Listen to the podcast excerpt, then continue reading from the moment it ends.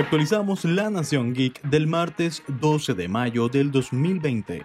No sin antes recordarles que al final de este episodio les contaremos cómo, cuándo y dónde podrán disfrutar de los paneles de la Comic Con San Diego. La noticia del día. Comenzaron las primeras pruebas piloto de la red 5G en Colombia. Lo último. Al parecer Marvel no tiene planes para una tercera entrega de Deadpool.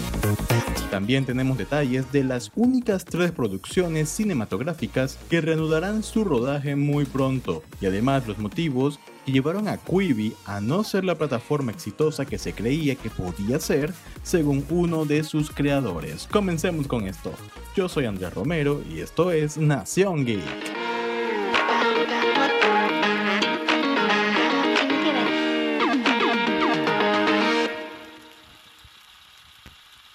En Colombia, la llegada de la red 3G y 4G tardó un tiempo bastante prudente en poder ser implementadas en todo el territorio nacional. A la fecha, aún la cobertura 4G no es la mejor, pero el gobierno ya inició pruebas piloto para el ingreso de la red 5G al país. La noticia del día tiene que ver con la información suministrada por el Ministerio de las TIC, donde celebran el permiso temporal para uso del espectro radioeléctrico para la realización de pruebas de tecnología 5G. Permisos otorgados a Telefónica Movistar en alianza con Huawei. Según Enter.co, la prueba piloto de 5G se realizará al instalar un nodo en el ingreso de la Secretaría Distrital de Salud de Bogotá y del Laboratorio de Salud Pública conectado a una cámara térmica. A través de tecnología 5G se monitoreará la temperatura corporal de más de 400 colaboradores de la entidad en tiempo real. Si alguna de las personas supera la temperatura de 37,3 grados, se realizará una alerta.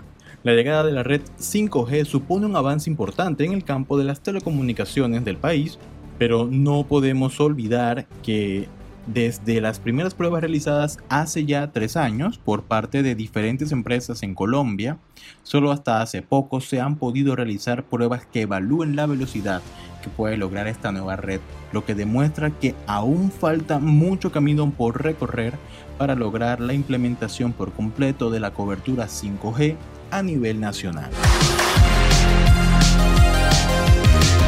El 6 de abril se lanzaba al mercado la nueva plataforma de streaming Quibi, plataforma que nació bajo la premisa de los millennials que consumen cada vez más contenido de video en sus celulares en menos tiempo. Pero al parecer el servicio no ha logrado cumplir con sus objetivos y a la fecha cayó a la posición número 125 en el ranking de aplicaciones más descargadas según el sondeo que hace Sensor Tower.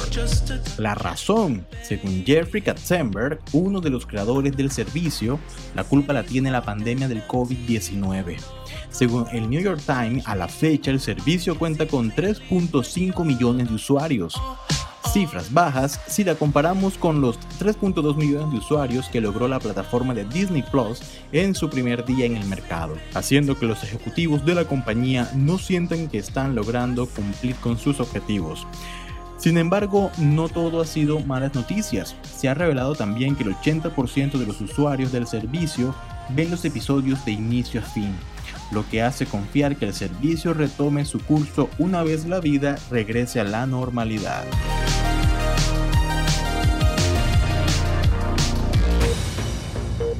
Lo último. El medio estadounidense Comic Book reveló una entrevista en donde el creador del mercenario, Robert Liefeld, critica la posición de Marvel Studios con respecto a la continuación de la exitosa saga de Deadpool, luego de la compra de Fox por parte de Disney. El creador de la película textualmente dijo al medio, Culpo a Marvel por que esto no haya sucedido aún. Ellos son la razón por la que no tenemos planes de una nueva película. Tenemos dos grandes películas y vivimos en una cultura que siempre mira hacia adelante, porque todo lo que nos venden es siguiente, siguiente, siguiente. Debemos darnos cuenta de que Deadpool 1 y 2 se estrenaron con dos años de diferencia, y no puedo, no me entusiasma el plan de Marvel en este momento. Y es que a pesar del optimismo con el que hemos visto a Ryan Reynolds con la posibilidad de hacer parte del UCM, lo cierto es que al menos hasta finales del 2022 no hay planes por parte de Marvel Studios para la producción de una nueva entrega de Deadpool o la X-Force, grupo con el que supuestamente veríamos al mercenario en la siguiente entrega.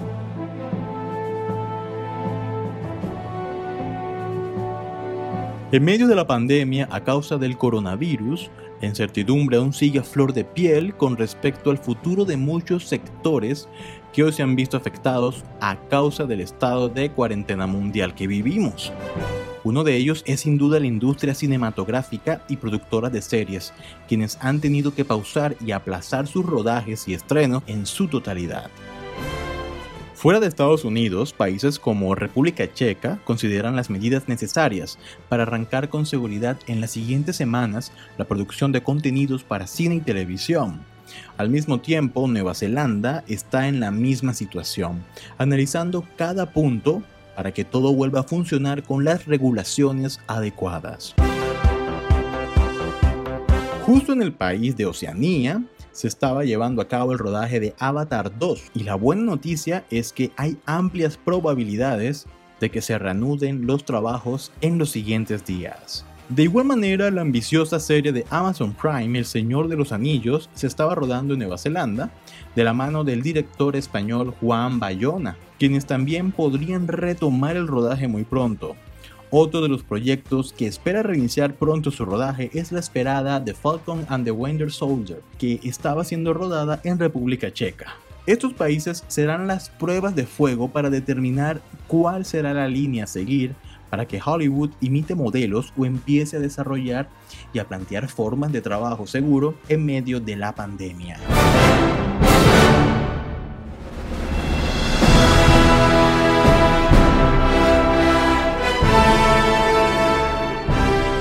Si los fans no van a la Comic Con, la Comic Con va a los fans. Y es que esa parece ser la idea de la convención del mundo geek más grande de todas. Luego de haber cancelado su edición 2020 a causa de la pandemia del COVID-19, la San Diego Comic Con hizo un anuncio este fin de semana donde planea hacer una versión online del evento en julio bajo el título de Comic Con at Home. La edición física de la convención quedó postergada para el 22 de julio del 2021, pero para apoyar a los expositores, tiendas de cómics, ilustradores, sellos editoriales, fabricantes de juguetes y demás miembros activos de la convención, los realizadores del evento acordaron realizar de manera virtual esta edición con el fin de apoyar a todos los que hacen parte del proyecto. El evento se realizará en julio y contará con videoconferencias abiertas a todo el público a través de la página web de la convención y en su canal oficial de YouTube. Esperemos que sea la oportunidad perfecta para ver nuevo contenido de Eternals, Wonder Woman, eh, The Batman, Stranger Things y demás proyectos que anunciaron su participación en los paneles de este año.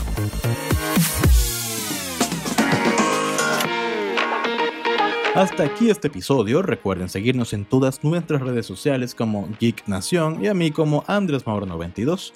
Nos volveremos a escuchar en otra oportunidad. Yo soy Andrés Romero y esto fue Nación Geek.